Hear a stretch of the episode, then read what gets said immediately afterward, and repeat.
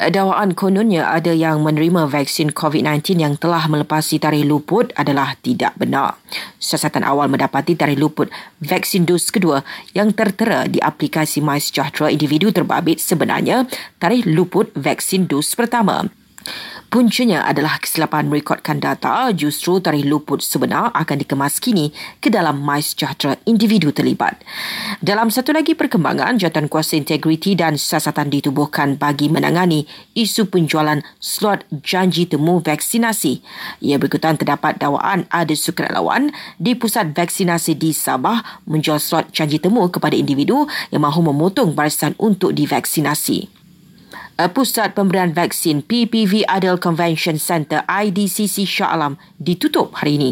Ia bagi membolehkan kerja sanitasi dilakukan ikran terdapat kes positif COVID-19 melibatkan petugas PPV itu.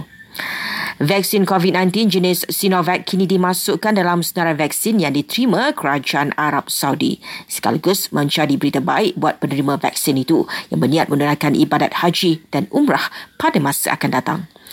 Selangor membenarkan hanya tiga jenis premis menjalankan sembelihan bagi ibadat korban sempena Aidil Adha. Antaranya rumah sembelihan veterina dan masjid di bawah Jabatan Agama Islam Selangor JAIS. Sarawak memasuki fasa dua pelan pemulihan negara esok